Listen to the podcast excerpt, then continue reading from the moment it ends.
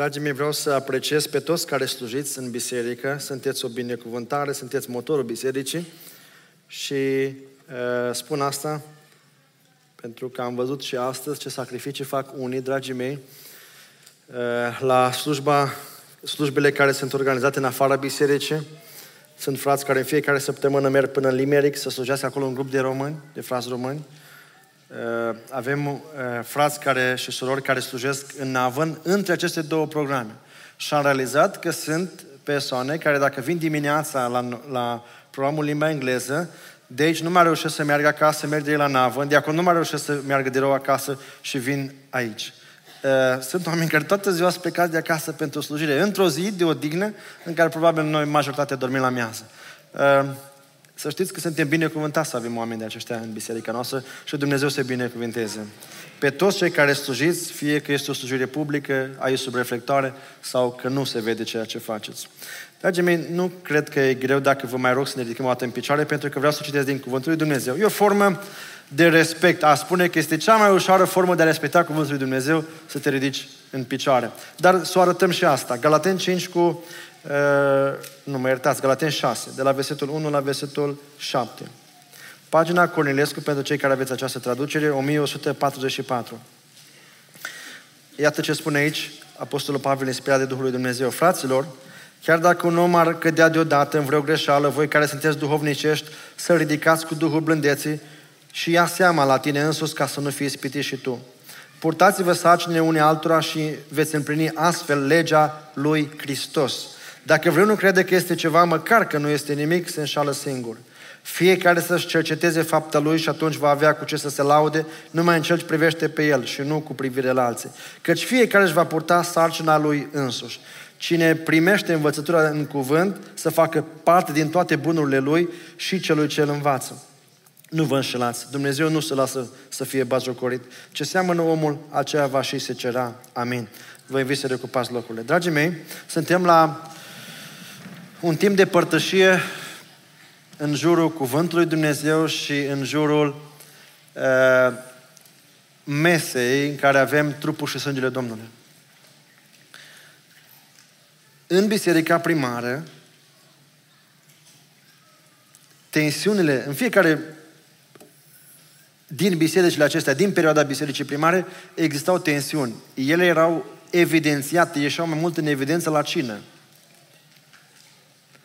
Ehm, în momente în care biserica primară se adunau, ei se adunau mai des ca noi. Posibil să fi luat de fiecare cina când se întâlneau. Și uh, erau situații în care se întâlneau în fiecare zi.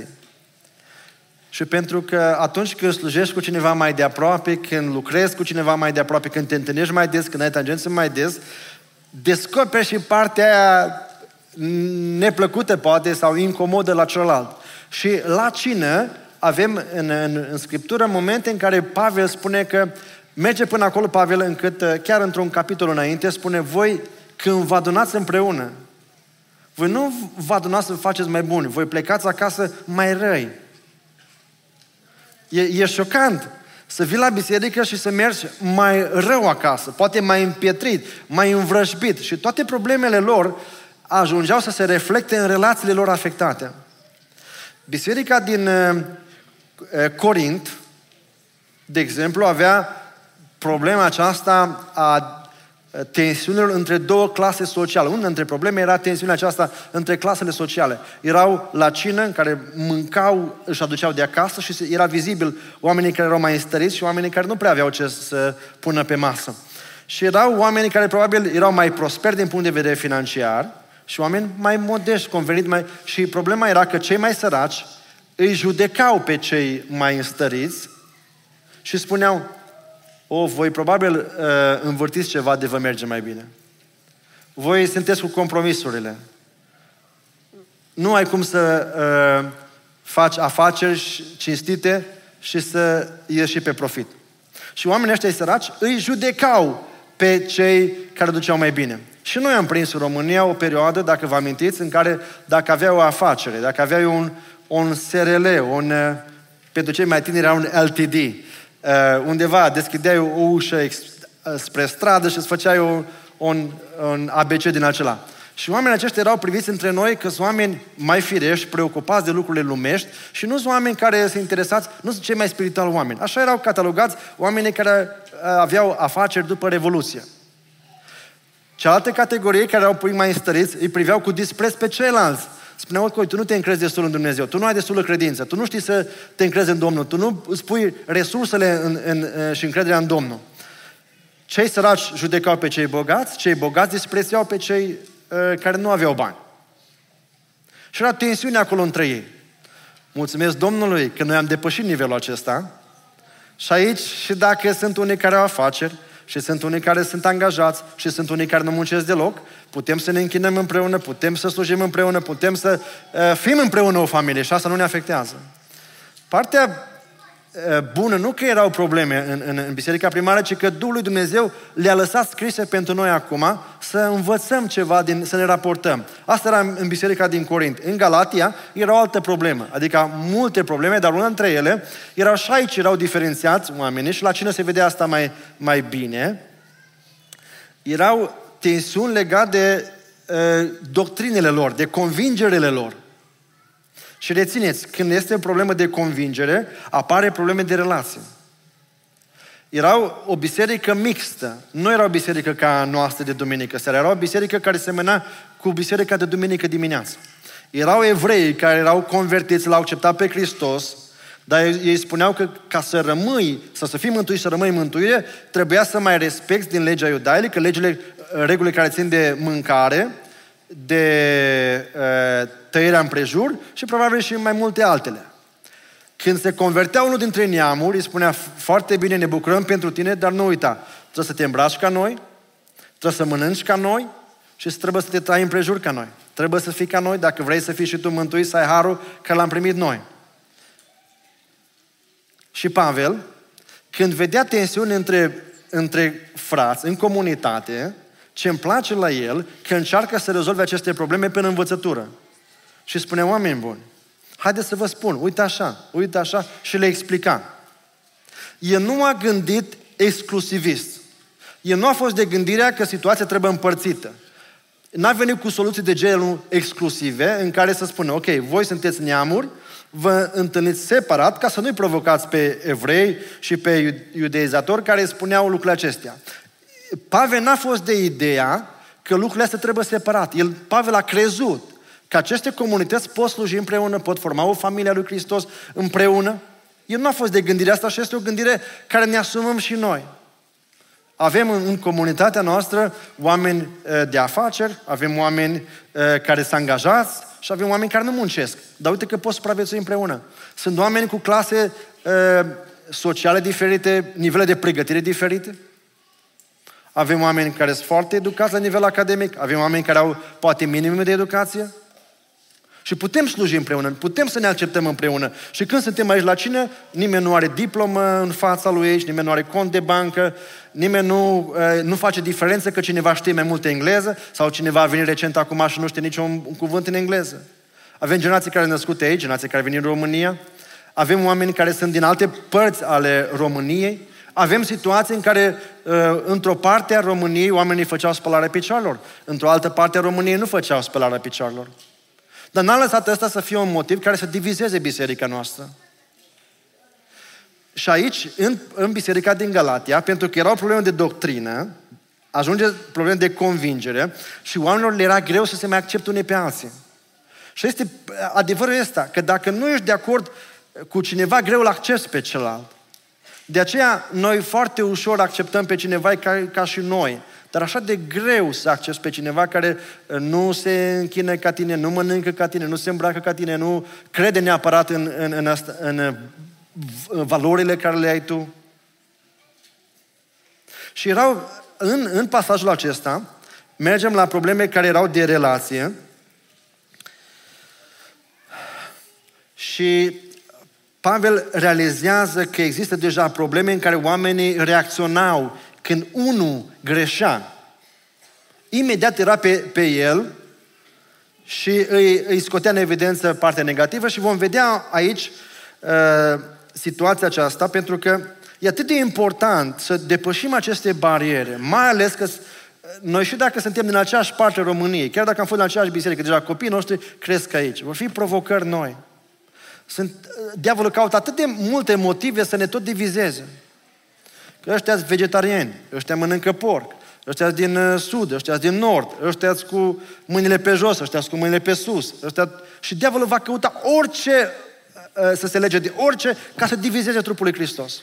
Și Pavel era uh, acolo undeva pe metereză și spunea oameni buni. Și tot timpul încerca să învețe biserica că lucrurile acestea trebuie depășite și există, vă, vă veți vedea care a fost uh, soluția lui uh, Pavel în, în momente ca acestea. Și asta este o problemă care ne poate frământa și pe noi. Mi-a plăcut de Zac până când a fost la noi, vorbea, cred că, despre, undeva despre diferențele acestea și spunea, eu când vreau să ajung undeva, îmi aleg avionul în funcție de destinație, nu de muzica din avion. Pe mine mă interesează care e scopul bisericii, care e direcția bisericii, ce urmărește biserica aceasta. Dacă nu, vei fi tot timpul uh, poate preocupat și te vei împotmoli în alte lucruri. Acum, uh, titlul mesajului meu în această seară este legat din pasajul acesta și l-am numit Cum ne raportăm la poverile altora.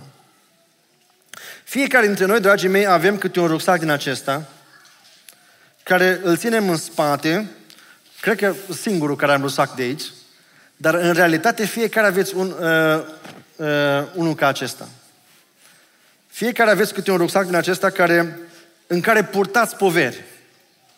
Îl, îl, îl, de dimineața îl luați de, de când vă treziți, unii ne culcăm cu el și toată ziua alergăm cu el. Că-i costum, că haine de muncă, fie că haine de sport, îl avem cu noi. Fiecare dintre noi poartă în spate o povară. Fiecare are ceva de dus. Aici, în pasajul acesta, vorbește în versetul 1 despre o povară a, a celui care a căzut într-un păcat. Și să știți că este o povară să cazi în, în păcat. Să te ridici de acolo. Este o greutate, este o povară, este o rușine care ți-e încărcată în spatele tău. Greutatea lucrurilor acestea. Și sunt multe provocări. Nu doar aceasta, această povoara căderii, versetul 10 și alte versete ne induce ideea că sunt alte feluri de poveri. Versetul 10, povara situației financiare, de exemplu. Povara situației familiale. Povara situației, nu știu, să o numesc civice, oameni care poate de mulți ani se roagă, așteaptă un partener de viață din partea Domnului. Și asta este o povară care o cară. Vine la biserică, slujește, merge la muncă, dar la poartă povara asta, care tu nu ai. Tu treci, tu treci te uiți la el și nu, nu, nu-ți dai seama de asta. Sunt alții care poartă povara uh, situațiilor medicale în trupul lor. Vin la biserică, noi așteptăm să se închine, ei de-abia se ridică pentru că este o povară, este chiar durere în spatele lor. Sunt, sunt situații în care există o altă povară a a, situații de relație, situație de slujire. Sunt unii care poartă povara unei slujiri și fiecare, măcar dacă am rămâne cu gândul acesta, fiecare, și să rămân, vă rămână poza aceasta, fiecare are un astfel de ghiozdan în spate. Fiecare poartă povara asta. Fiecare are ceva aici. O să vă arăt ce am aici mai târziu. Dar fiecare astfel, astfel de, de rucsac. Și din, din experiență vă spun, dragii mei, că este zona aceasta în care creștinii practică cel mai puțin și împlinesc cel mai puțin din cuvântul lui Dumnezeu. Vedeți, dragii mei, aici sunt 1223 de pagini în această scriptură, tragerea Cornelescu. Dar aici este una dintre cele mai importante pagini din scriptură în care ne se poruncește ceva. Să ne portăm poverile unii altora este dintre cele mai nerespectate cuvinte din Scriptură. Esența relațiilor între noi. Ce să facem? Degeaba împlinești 1223 de pagini. Dacă, dacă cu asta ai probleme, ce să fac, dragii mei? Să, să anulez foaia asta din Scriptură sau ne anulăm gândirea asta lumii în care spune fiecare cu problemele lui, fiecare cu businessul lui, fiecare cu copiii lui, fiecare se descurcă cum poate. Vedeți, noi, asta este o gândire lumească care ne-a afectat. Noi spunem că numai aceia care vin îmbrăcați ca lumea au o gândire lumească. Dar vă mai spun că sunt oameni care gândesc ca lumea în ceea ce privește poverile lor și altora. Și asta e tot o gândire lumească. Noi așa repede punem etichetă pe oameni care spun ăsta e gândire lumească, ăsta e om din lume, cu gândire lumească, cu influență lumească. Noi care suntem interesați numai de poverile noastre, suntem afectați de această povară, de această gândire lumească. Acum ascultați-mă, când, ne, când purtăm poverile noastre, a familiei noastre, a copiilor noștri, este tot, des, tot despre noi. Nu, nu se referă aici să porți poverile copilor tăi, nu se referă să poți poverile soției tale, se referă la a ieși din cercul tău, care ți-e drag ție și a sluji pe oameni care nu-ți convin nici măcar cum se roagă, cum se închină, oameni care poate din între neamuri, să spese. E adevărat, spune aici, uh, într-un alt verset din același pasaj, că în primul rând celor din, din uh, fraților tăi de credință, cei din comunitatea ta, apoi ceilalți. Fraților, zice Pavel, așa începe versetul întâi. Știți, de cea mai des metaforă folosită de Cuvântul lui Dumnezeu ca să exprime biserica. Știți care este cea mai des folosită? Nu turmă, nu trupul lui Hristos, nu, nu știu ce alte metaforă. Cea mai des este folosită familie. Familie. Asta a fost intenția lui Dumnezeu când și-a creat biserica. Să devină o familie. Și spune fraților, pentru că adevărul este că aceasta este cheia. De multe ori, la noi relaționarea legat de poverele altora se rezumă la momentul în care fratele de aici anunță vă rog, salutați-vă unii pe alții câteva secunde, ne zâmbim și cam asta e contactul tău cu povara altuia. Cam asta ai avut de-a face săptămâna asta cu povara altuia. Toată săptămâna ți-ai văzut de-a tale, te-ai grijit de copiii tăi, de soția ta, de familia ta, de părinții tăi. Bravo pentru asta. Dar legat de problemele altora, toată săptămâna n-ai avut nicio treabă. E singurul moment în care tu ai tangență acum cu cineva, dar nu te întorci să vezi ce are în spate, îi dai mâna, zâmbește, nimeni nu-și arată bagajele în poverile în aceste secunde. Fiecare, și asta, și asta este prea puțin. Asta e singurul moment în care avem tangență unii cu alții. Dacă ne-am vedea ca și familie, așa cum vrea cuvântul lui Dumnezeu, vedeți, una e când, cât e de important acest concept de familie, una e când cineva din biserică își caută chirie și alta e când fratele tău de România vine și își caută chirie. Așa e că e diferit. Se pune anunțuri, se caută chirie. Se caută loc de muncă. Tu știi că la compania ta se fac angajări, dar nu te deranjezi să întrebi. Dacă vine fratele tău, îl stresezi pe șeful tău. Uite, am, pe, am fratele meu, un om muncitor, un mai responsabil. Dacă cineva caută, nu pui o vorbă, nu întrebi. Nu, nu te deranjează, nu ai, nu ai treabă cu, cu problemele altora. Și asta este uh, o mod de a ne raporta. Aici vreau să vorbesc despre că și Pavel face referire aici la cineva care a căzut dintr-o dată, într-o greșeală, într-un păcat, într-o problemă. Nu, nu induce ideea neapărat că aici a fost cineva care are un stil de viață păcătos și cu la n-ai nicio... Sunt și acolo trebuie încercat, dar șanse mai mici. Aici vorbesc despre cineva care a fost surprins într-un păcat. Și acum, fie că ne, ne apropiem de povara aceasta care are cineva care e căzut, poate cineva care nu mai vine la biserică, cineva care suferă, cineva care s-a depărtat de Dumnezeu, cineva care poate trece acum printr-o cădere și nu știe cum să se reabiliteze, fie că e vorba despre alte poveri. Cum ne raportăm noi. Și am să vă încep cu partea negativă, câteva metode greșite cum ne raportăm noi la problemele altora. altora. Am prima am amintit-o deja. Ignorăm. Ignorăm. Știți că noi gândim așa. Dacă problema altuia nu mă afectează pe mine, nu mă interesează. Am auzit că cineva a căzut într-o problemă mi afectează pe mine, e în departamentul meu, în grupul meu de ucenicie. Nu. Să se descurce.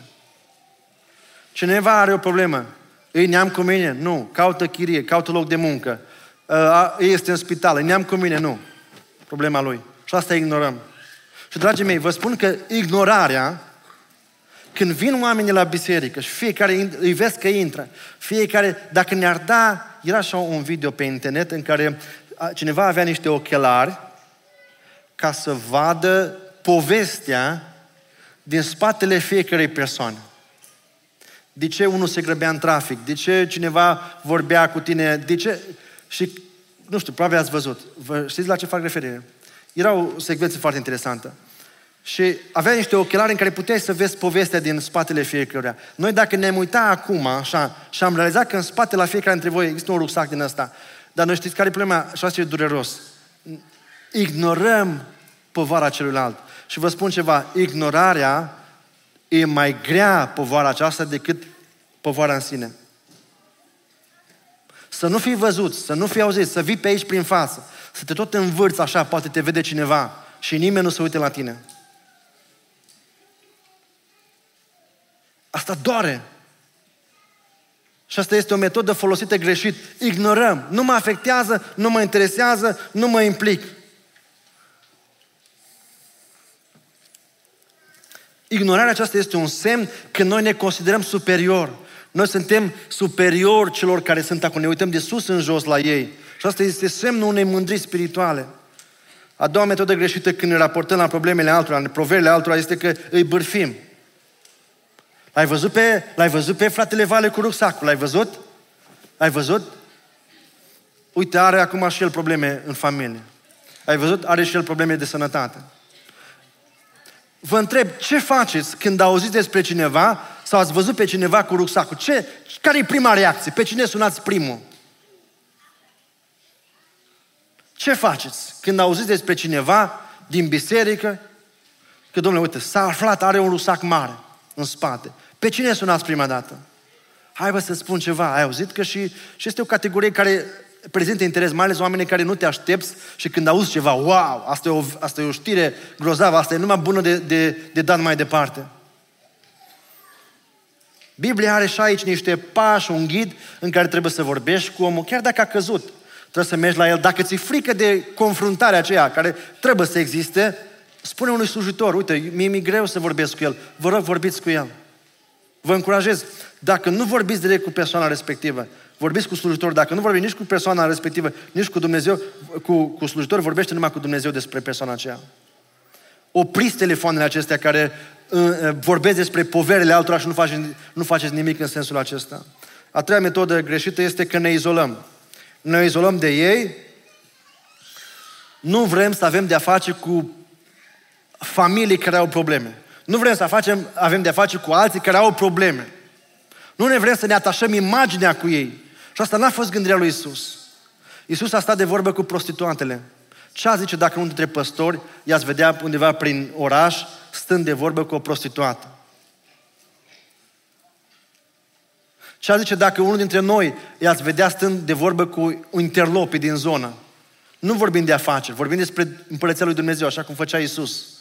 De el nu l-a interesat că oamenii asociază și așa și-a, și-a, și-a atras uh, uh, acuzații. Ba că e mâncăcios. Sunt cuvinte și jenante să le, să le spui. Dar cuvântul lui Dumnezeu ni le redă ca să ne dăm seama că Iisus n-a scăpat, n-a fost cutit de uh, aceste uh, atașări de imagine. Și mulțumesc că a făcut asta. Nu i-a fost rușine să coboare la groapa fiecare dintre noi ca să ne salveze. Dar ce nu mai mult la noi decât la imaginea Lui.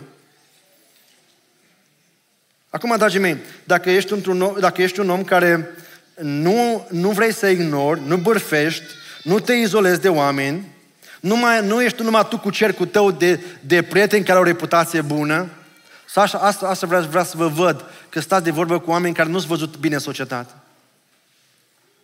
Unde am fost în, în, în, în astăzi la slujire, am avut ocazia să mă întâlnesc cu unul dintre români acolo, care frații l-au găsit pe stradă și lucrează la reabilitarea lui.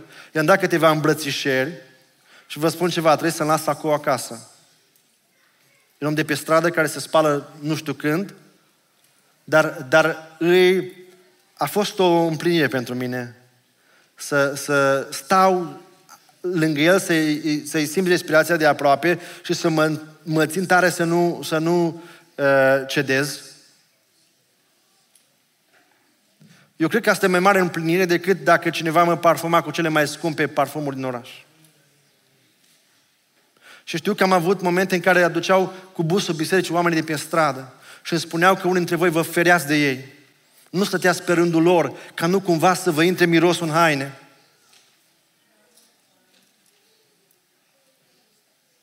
Dacă eu nu sunt acum plin de urină și cu o bere în mână afară, oare nu-i harul lui Dumnezeu că sunt casa lui Dumnezeu și miros a piele curată? Dar dacă vrei să, să nu te izolezi de oameni, să întinzi mâna acolo în mizerie la ei, așa cum ai fost tu iubit și reabilitat. Sunt câteva lucruri care Cuvântul lui Dumnezeu din pasajul acesta ne recomandă să le facem înainte de a ne apropia de cineva. Fie cu gândul de a confrunta, de a reabilita, de a uh, ajuta, de a te apropia de bagajul lui, de povoara lui. Este un fel de un checklist. Haideți să ne uităm ce ne cere Cuvântul lui Dumnezeu înainte de a ne apropia de cineva. Primul lucru spune Cuvântul lui Dumnezeu aici, voi care sunteți duhovnicești. Asta este o condiție a oamenilor care vor să ajute la poverile altora, să fie duhovnicești. Nu, acum, dragii mei, nu se referă aici la o categorie de oameni selecți din biserică. Să zică, uite, ăștia de pe primul rând, de acolo, voi ăștia duhovnicești, să ridicați pe alții. Pavel spune, și voi care sunteți duhovnicești, să ridicați cu Duhul blândeții. Aici duhovnicești se referă la cei care sunteți mântuiți, cei care sunteți pe calea credinței. Se referă la toți dintre voi. Trebuie să te asiguri că ești un om, ce înseamnă un om duhovnicesc sau spiritual? Un om care are uh, uh, roadele Duhului în viața lui, care are o relație cu Dumnezeu, care umblă cu Dumnezeu, despre asta este vorba. Și aici mai este inclusă ideea de echipare. Am văzut oameni care au vrut să ajute pe alții și au făcut mai mult rău prin lipsa lor de, nu știu, de, să zic, echipare. Dragii mei, nu-i destul să ai intenții bune. Mai ales uh, uh, procesul ăsta de ridicare atât de delicat, atât de sensibil, încât îți trebuie uh, o, o echipare chiar în zona asta. Și avem, avem cursuri de consiliere în care chiar învățăm cum să abordăm un om. Am văzut oameni care au fost supărați de alți membri din biserică care s-au apropiat cu ei cu gândul să îi încurajeze și au fost mai supărați. Și a ajuns să fie interpretat că ai avut alte intenții și că ai avut alte lucruri, pentru că e important să uh, cunoști. Mi-amintesc când am vorbit cu unii tineri legat de problema drogurilor, nu știam nimic, în viața mea n-am văzut un drog. Habar n-aveam, auzeam eu de iarbă, de nu mai știu cum să numesc fiecare acolo. Și l-am rugat pe unul dintre ei să mi le explice. Am să spunem toate categoriile de droguri și ce efect are fiecare. Cum se manifestă, ce uh, impact are asupra, uh, cum se manifestă în fiecare consumator de astfel de droguri. Am amintesc că am fost la, unul din, uh, la o întâlnire acasă și era deja spre miezul nopții. Și în timp ce vorbeam cu el, care era în dependențele acestea, a zis, uite, au venit prietenii mei uh, să vorbească cu mine. Și zic, ce prieteni? Păi zice, unul dintre ei e dealerul. Și am zis, vreau să vin și eu cu tine afară. Și am mers în mijlocul străzii așa cu inima mai... Și am stat acolo între ei, ca să îi pot înțelege mai bine, ca să pot să cobor în lumea lor, ca să văd, ca să pot să înțeleg. Pentru că am realizat nu destul intenție, vreau să cunosc mai mult, ca să nu greșesc, să nu fac mai mult rău decât bine în intenția mea. Când uh, Samariteanul Milos s-a apropiat de omul căzut, l-a văzut acolo, erau rând deschise. Spune cuvântul Domnului că uh, i-a, l-a tratat. Nu a deschis trus așa și a zis, acum ce? Hai să încerc cu asta. ce e asta? Mm, nu știu, bicarbonat. Hai să încerc cu asta. Nu, asta e sare, asta e... Nu, nu, nu. N-a încercat așa. A pus specific exact ce era nevoie. Ce spune cuvântul Dumnezeu că a pus pe rană? Ziceți. Ulei și, și vin. Uleiul ca să-ți calmeze durerea și vinul ca să dezinfecteze. Nu a pus, hai să văd, încerc cu asta să văd, strigă, nu strigă. Nu, hai mai punem și de asta la altă. Nu, a știu că reabilitarea, procesul de reabilitare e, implică cunoaștere, și implică și un cost. Asta mie nu mi-e frică cât costă uh, tratamentul lui. Că se gândea el, mă, dacă durează trei săptămâni spitalizarea, ce bil îmi vine? Asta nu mă interesează cât mă costă. Îl țineți în spital cât e nevoie și îmi dați mie bilul pe adresa mea. Asta este atitudinea omului duhovnicesc. Mă ocup de reabilitarea lui, nu contează cât costă. Doi, o altă condiție în versetul tot în versetul 1, partea a doua. Să ia seama la tine însuți. Și ia seama la tine însuți ca să nu fii ispitit și tu. Fii vegheator. Aici este înțelesul de a avea grijă să nu cazi și tu în aceeași păcat în care a căzut omul acesta. Sau sub aceeași problemă care a căzut și el. Am văzut oameni care au ajutat pe alții și au căzut și ei. Oameni cu intenții bune, oameni sinceri. Dar nu au vegheat în anumite zone. Și aici vreau să fac un apel la tineri. Vă rog, nu vă luați mentori decât oameni mai maturi spiritual. Nu vă mărturisiți la oricine, eh, pentru că este o încărcătură în care uneori îți fură pacea și liniștea. Nu mai poți sta liniștit, nu mai poți dormi de încărcătura aceea. Aveți grijă și cu asta. E important să, să veghem inclusiv în momentul în care ajutăm pe cineva. Sunt oameni care au avut experiențe negative în care nu vor să-mi ajute pe nimeni de atunci încoace. Ai ajutat pe cineva și noi am avut cu câțiva frați în biserică în care când i-am sunat să meargă la cineva să ajute în... în era cu un copil în... Mi-amintesc că i-a aruncat punga cu mâncare, laptele, deci noi, noi am mers să ajutăm, eram cineva în aeroport. Am ajuns și să fiu înjurat de persoana asta sau altele și frații mei la fel. Și atitudinea asta nu m-a scuipat, n-am ajuns. Dar asta nu m-a oprit să nu ajut în continuare. S-ar putea să să ai o, o astfel de experiență să fii descurcat și spune, nu vreau să-mi aud de români, nu vreau să-mi ajut, ajut pe nimeni, m-am săturat fiecare să se descurce. Și poate ați avut astfel de experiență. Îndemnul care le spune Pavel în același capitol aici, în, versetul, în capitolul 6, spune să nu obosiți în facerea binelor. Cum, cum uh, se comportă alții cu mâna voastră întinsă, e alegerea lor. Dacă tu întinzi mâna și alții te, te mușcă, e problema lor. De aceea e important să fim atenți și în momentul în care vrem să ajutăm pe cineva. Uită-te la atitudinea lui, la, la, la răspunsul lui înapoi, dacă primește, dacă nu primește și așa mai departe. Al treilea lucru, fii iubitor. Versetul 2. Purtați-vă sacinile unei altora și a, rețineți. Veți împlini astfel legea lui Hristos. Aici când spune că să ne ridicăm, să ridici pe celălalt, este cuvântul cartatizo din limba greacă, un cuvânt care îl folosește și Matei în capitolul 4, versetul 21, când spune că Iisus i-a luat pe ucenici și i-a găsit cârpind mrejile. Este același cuvânt a cârpi cu a ridica aici. Revin, am spus să ai atitudine de iubire.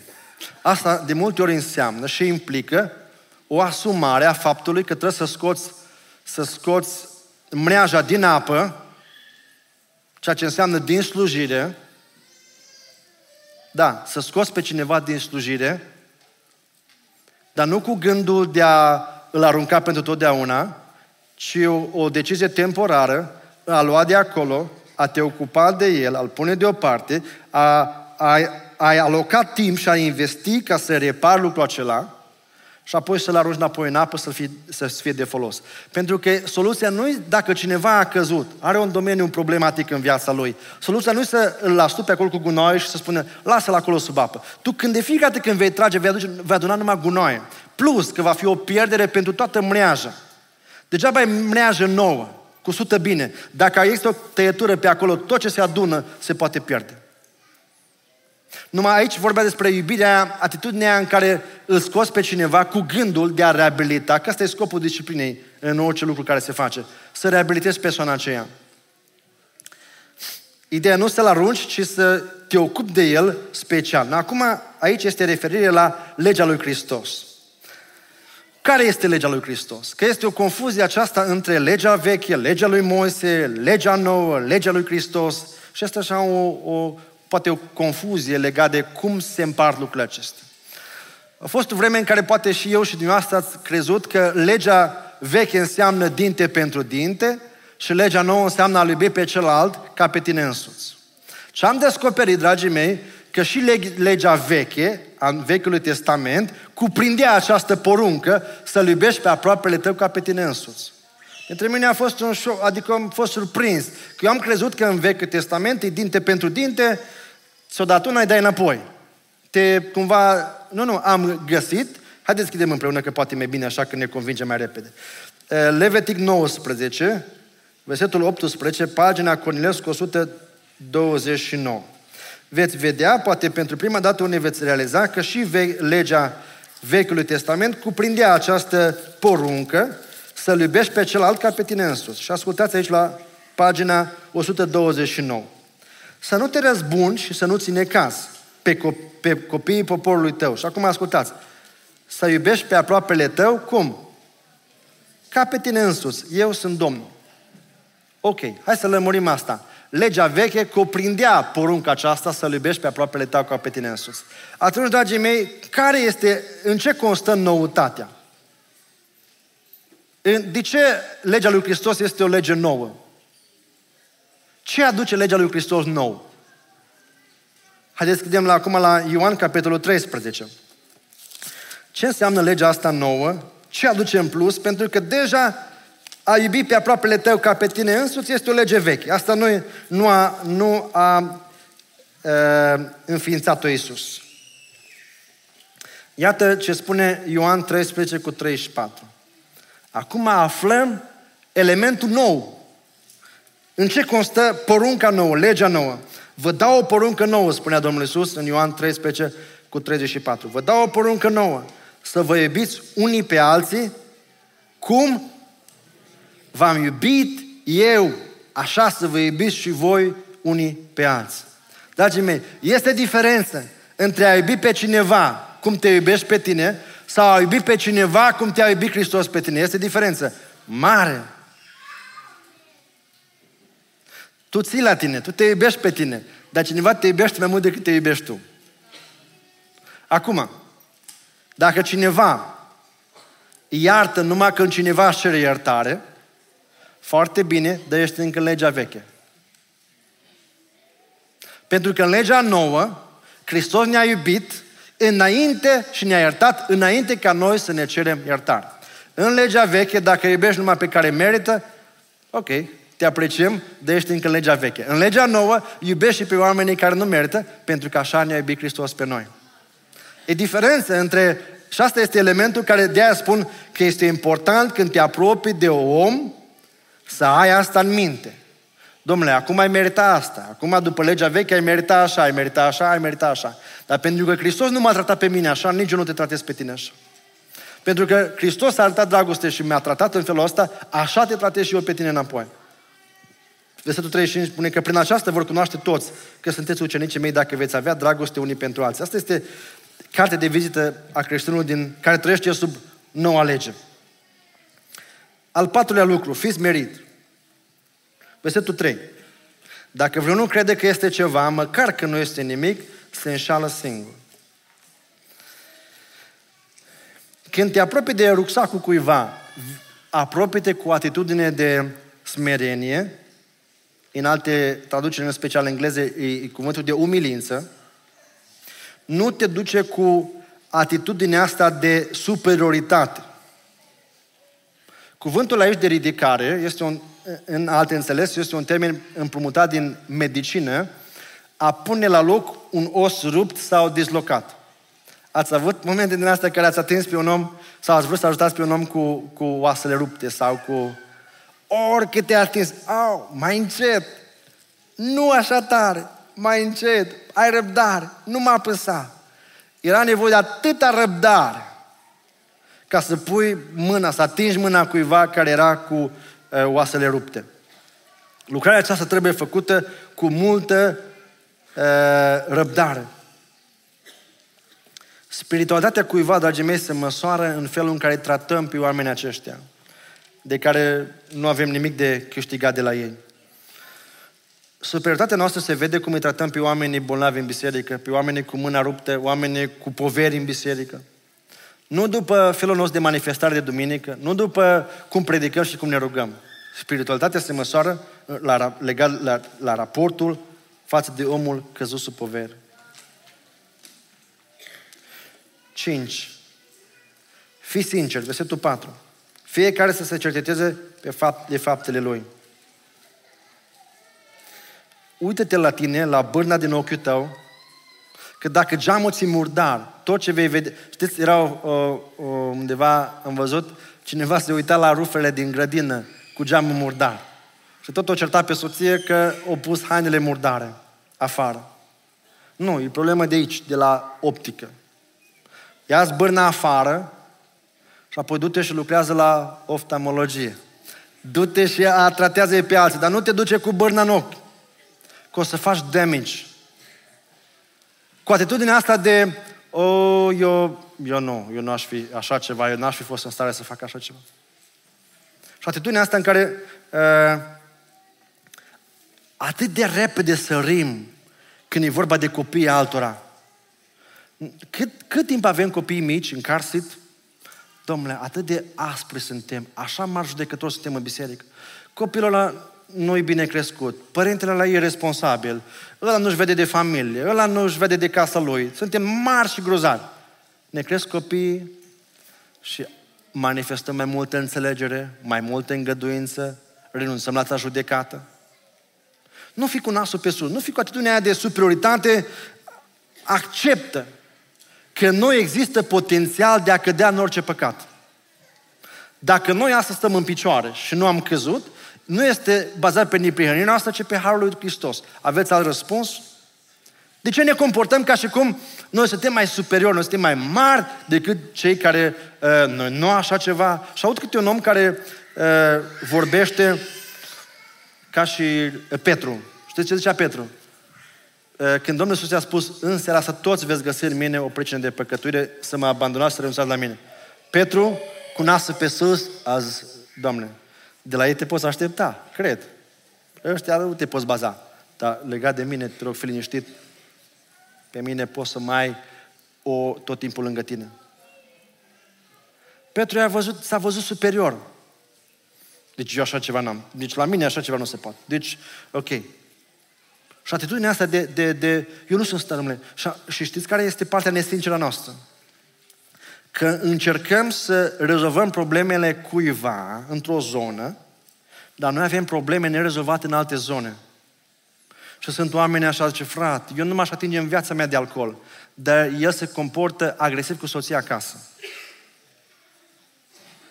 Deci el e agresiv și violent acasă fără să bea, dar are probleme cu ăsta care bea și probabil după ce bea se culcă. Avem probleme în care spun, eu, eu n-am furat în viața mea. De el minte și are probleme cu domeniul acesta. Când mergi să îndrepți pe cineva, când vorbești despre cineva, uită-te și fii sincer cu tine. Sunt domenii în care tu ai probleme?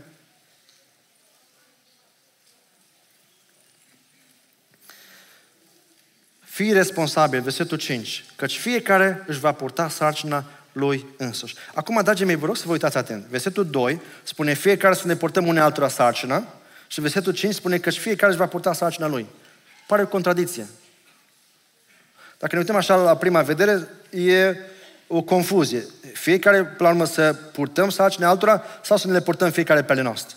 Acum, chiar dacă în Cornilescu avem același termen, în limba greacă există uh, inclusiv cuvinte și termeni diferiți. Eu vă spun doar înțelesul pentru că nu contează neapărat să pronunț limbe, limbe, limbe, cuvinte în limba greacă, că nu ne ajută pe niciunul și nu ne ține minte. Înțelesul din versetul 2 este ca și cum ar cădea un om sub o povară foarte grea, să zicem că are un, un, un uh, ghiozdan de 100 de kilograme și cade sub povara asta în care nu se mai poate ridica de acolo. Acolo este nevoie ca cineva să, să ia din greutatea aceea, să luăm 50 de kilograme de pe spatele lui, ca să poată ridica, să meargă mai departe și dacă va prinde putere, să putem să punem din ele înapoi. Imaginați-vă că fiecare că am acest ghiozdan plin cu poveri și aici la fiecare pot să, ok, vrei să fii parte din, și aici am 3 kg, uite, mașina mea e defectă. Vrei să-mi duci copiii săptămâna asta la, la școală? Și ok, domnule, problema asta din sufletul meu, de pe povara asta mea, mi-e rezolvată. Uite, mâine trebuie să mă întâlnesc uh, la social, nu știu engleza. Tu știi și te descurci și ai făcut școală aici. Vrei să vii să-mi iei 3 kg din, din povara asta mea? Și altul poate face alte lucruri care să mi le ia. Și poate cineva poate să mai ia ceva din mine. Și alt cineva poate să mai facă ceva pentru mine. Acum am nevoie că problema atât de grea încât m-au dărâmat aceste poveri. Nu veți fiecare să luați ceva din ele, să mă ajutați să mă ridic ca să-mi pot continua viața de familie și de slujire? N-ați vrea să luați fiecare, că pentru tine 2 kg nu înseamnă mult, dar pentru mine care mai am 98 înseamnă foarte mult.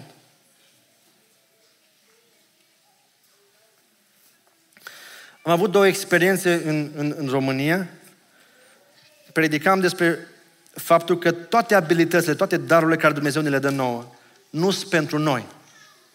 Și tu dacă ai un dar, ai niște abilități, ai niște calități, nu sunt pentru tine.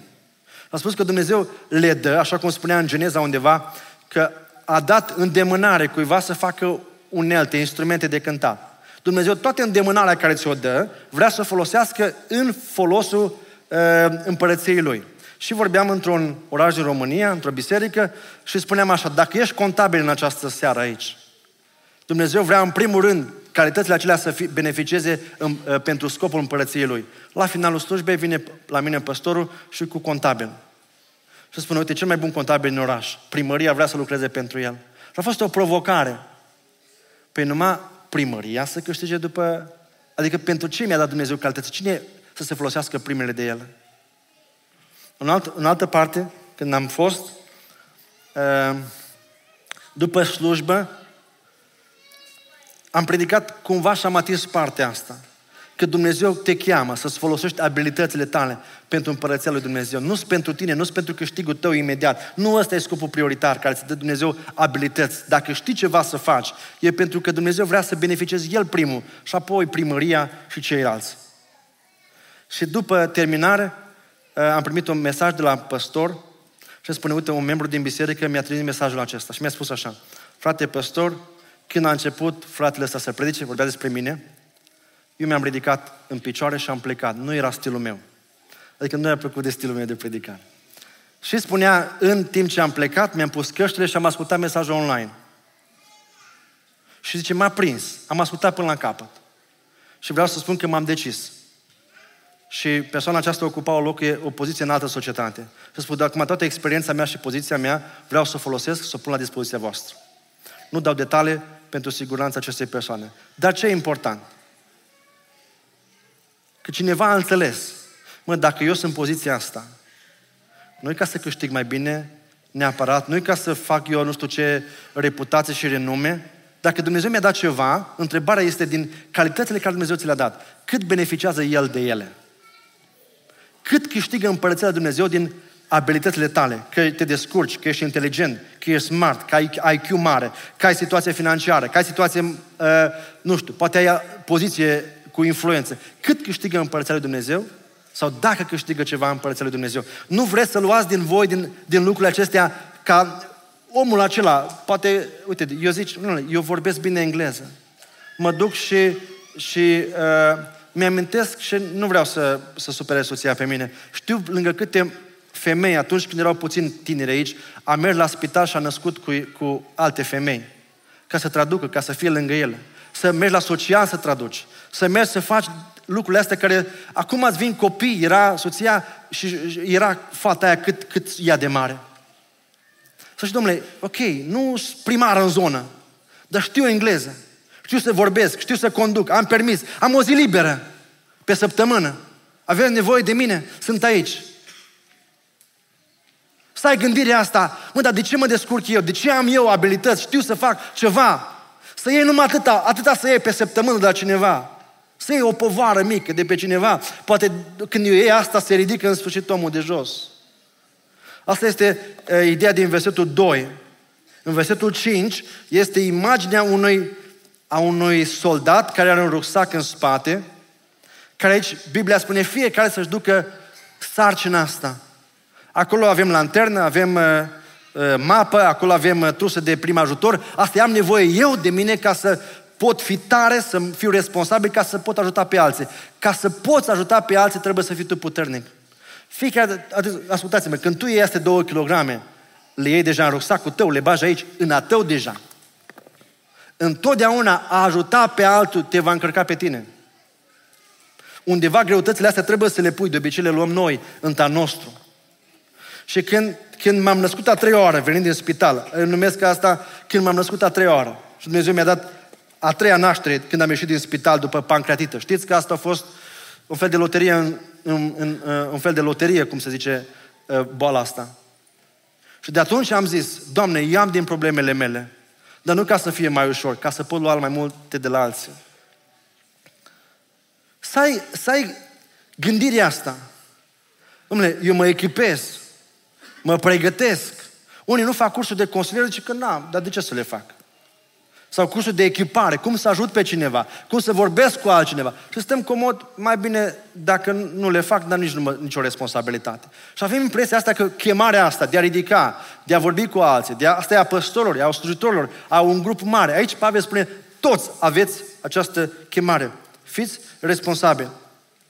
Deci, încă o dată, este o responsabilitate de a ajuta pe alții. Eu pot să duc, eu pot să duc copilul cuiva la școală, dar nu pot lua responsabilitatea de a crește copilul respectiv. E diferență. Ajut, versetul 2, dar versetul 5, responsabilitatea de, ca de pe tine și pe fiecare dintre noi de a ne ține rucsacul ăsta de, de, de soldat. Era un, tot legat de rucsacul ăsta, care trebuie responsabilitatea noastră. Avem și noi poverile noastre, dacă vrem să ajutăm pe alții. Era un, uh, un tată cu un copil în magazin, de cumpărături și copilul striga deja, zbiera în, în coșul lui. Știți cum sunt coșurile astea în care îl pui și pe copil acolo? Și tatăl cu răbdare, înarmat, cu ghiozdanul de, de, de rucsacul de soldat, mergea prin magazin și spunea, George, rămâi calm. George, nu reacționa. George, nu te enerva. George, stăpânește-te. Și o mamă, o mamă îl, îl auzea, o femeie, și spune, domnule, sunt impresionat, vă apreciez răbdarea cu care vă tratați copilul, să se calmeze. Și îi spune bărbatul acesta, eu sunt George. Eu mi-am spus mie, calmează-te, rabdă, abține-te. Și astea sunt rucsacul meu. Dacă vrei să ajuți pe cineva, dacă vrei să uh, calmezi pe cineva, dacă vrei să ridici pe cineva, dacă vrei să ajuți ceva, spuneți, domnule, calmează-te, o să lucrezi cu altcineva, o să ai de-a face cu nervii lui, cu reacțiile lui, nu știi cum reacționează, te apropii de cineva. De multe ori un om căzut sub poveri este un om frustrat, în care dă vina pe toți, nu știi cum te apropii de el și ce reacție. Dar tu spui, George, calmează-te, te rogi, te echipezi, te pregătești.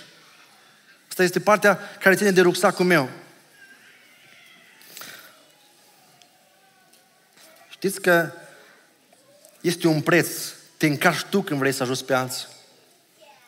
Un, uh, cineva a venit la un păstor să, și l-a rugat să, să uh, se roage, spune, a spus, roagă-te pentru mine ca Dumnezeu să-mi dea bani pentru lucrarea în care sunt implicat. Și a spus păstorul, eu nu mă rog. Și stă rămas așa șocat. Frate, vă rog să vă rugați pentru mine în lucrarea de misiune în care sunt implicat. Și a spus, nu mă rog. Și în secundele următoare a scos banii din buzunar, a scos astea pe dos, buzunarele, și a dat bani. Și spune, acum eu mă rog pentru diferențe care Domnul să ți-o dea. De multe ori, noi suntem răspunsul la rugăciunile altora. Și aude cineva care are nevoie mâine de ajutor. Domnul să-ți dea biruință mâine. Dar dacă Dumnezeu are nevoie de tine, să fii tu răspunsul, să fii tu biruința aia de care are El nevoie.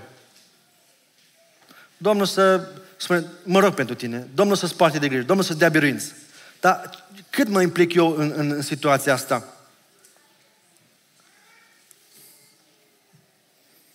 Dumnezeu, când se roagă un om împovorat, Doamne, ia din povara asta, Doamne, nu mai pot, Doamne, mi-e greu. Dumnezeu se uită peste biserică și să vadă dacă vrea cineva să răspundă, să fie soluția pentru problema omului respectiv. Dumnezeu lucrează prin oameni. Dumnezeu mângâie oameni, dar o face prin oameni. Dumnezeu ridică poveri de a vrea pe tine să-ți bagi mâna în buzunar, tu să scrii un mesaj, tu să spui un cuvânt de încurajare, tu să mergi, tu să faci. Spune uh, Pavel, Dumnezeu ne-a mângâiat, m-a mângâiat prin venirea lui Titus la noi, la mine. Pavel, dar tu nu te mângâi în rugăciune. Dacă te rogi, Doamne, îți mulțumesc pe... Pa da, Dumnezeu face așa, așa. Dar uneori e nevoie acolo tu să fii. E ca și copilul acela care s-a uh, rugat, era o vreme tuna și fulgera afară. Știți cum e în România. Și tatăl s-a rugat pentru el și a spus, copile, uite, mă rog pentru tine, mă rog pentru prezența Domnului să te însoțească în cameră, du-te liniștit și nu-ți face nicio grijă că prezența Domnului e acolo cu tine. Și s-a rugat pentru el și spune, te-am încredințat în mâna Domnului, poți merge în cameră. A mers în cameră copilul și iară fulgerea. Știți cum se vede așa pe geam când fulgere și tună. Și copilul vine înapoi la tata iar în camera lui. Tată, da, mi frică. Copile, dar ți-am spus că prezența Domnului e acolo cu tine și El te îmbreață. Și el a spus așa, tată, pe vremea asta am nevoie de cineva în carne și oasă să mă ia în braț. Tată, pe vremea asta am nevoie cineva să mă ia în carne și oasă. Dragii mei, este o vreme în care avem nevoie cineva să ne ia în braț. Și noi le spunem de aici, Domnul să vă întrească, Domnul va da biruință, Domnul va fi cu voi. Și Dumnezeu spune, ok, uite, omul ăsta are nevoie de o îmbrățișare, vrei tu să-i o dai? Eu n-am mâini. Dumnezeu nu mai are trup între oameni. Dar vrea să folosească mâinile tale pentru că ai două mâini. Una e a ta numai, una e pentru tine. Una e pentru alții. Ai două urechi, una pentru tine și una să asculți pe alții. Ai doi umeri. Unul pentru tine, problemele tale, a familiei tale, unul pentru oricare aveți nevoie de el aici. Nu vrei tu să-ți lași mâinile tale, picioarele tale, să se folosească Dumnezeu să ridice poverele altora? Vrei să ieși din gândirea aceasta lumească, numai tu, familia ta, copiii tăi, părinții tăi, neamurile tale, în rest, fiecare cu problema lui. Asta nu e, asta e o gândire lumească.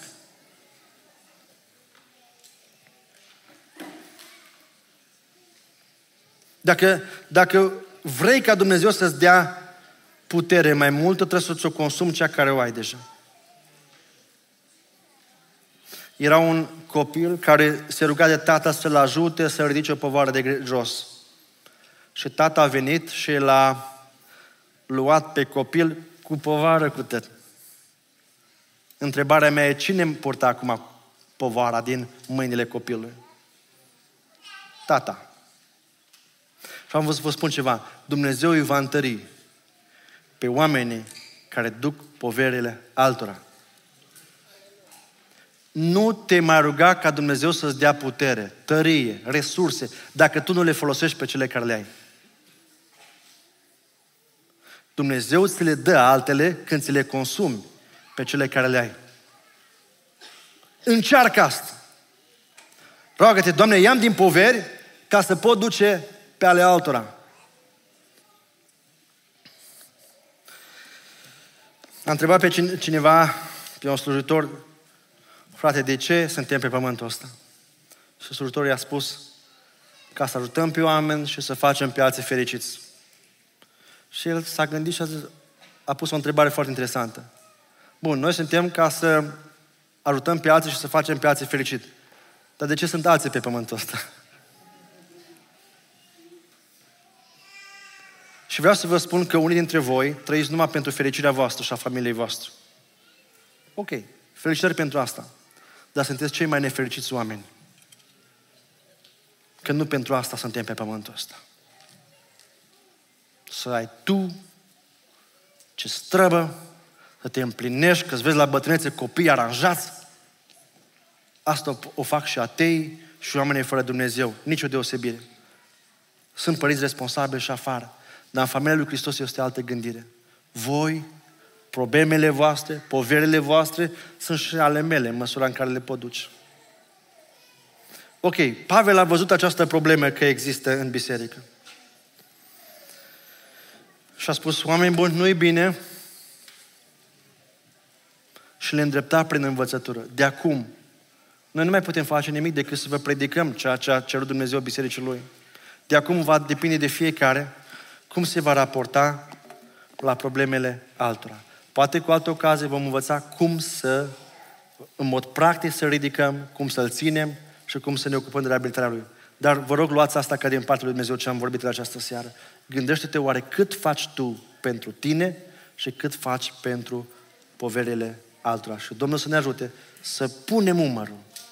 Că nu e mai mare împlinire să știi decât că din cauza ta cineva, la câți din reabilitarea și ridicarea celor din biserica asta ai fost parte. Sau mai degrabă ai contribuit la apăsarea lor. Domnul să lasă un duh de analiză, mai ales că urmează să luăm cina. Și Biblia ne învață că la cină, este, când în de analiză, este foarte mult pe orizontală între noi să ne analizăm și Domnul să ne ajute. Amin.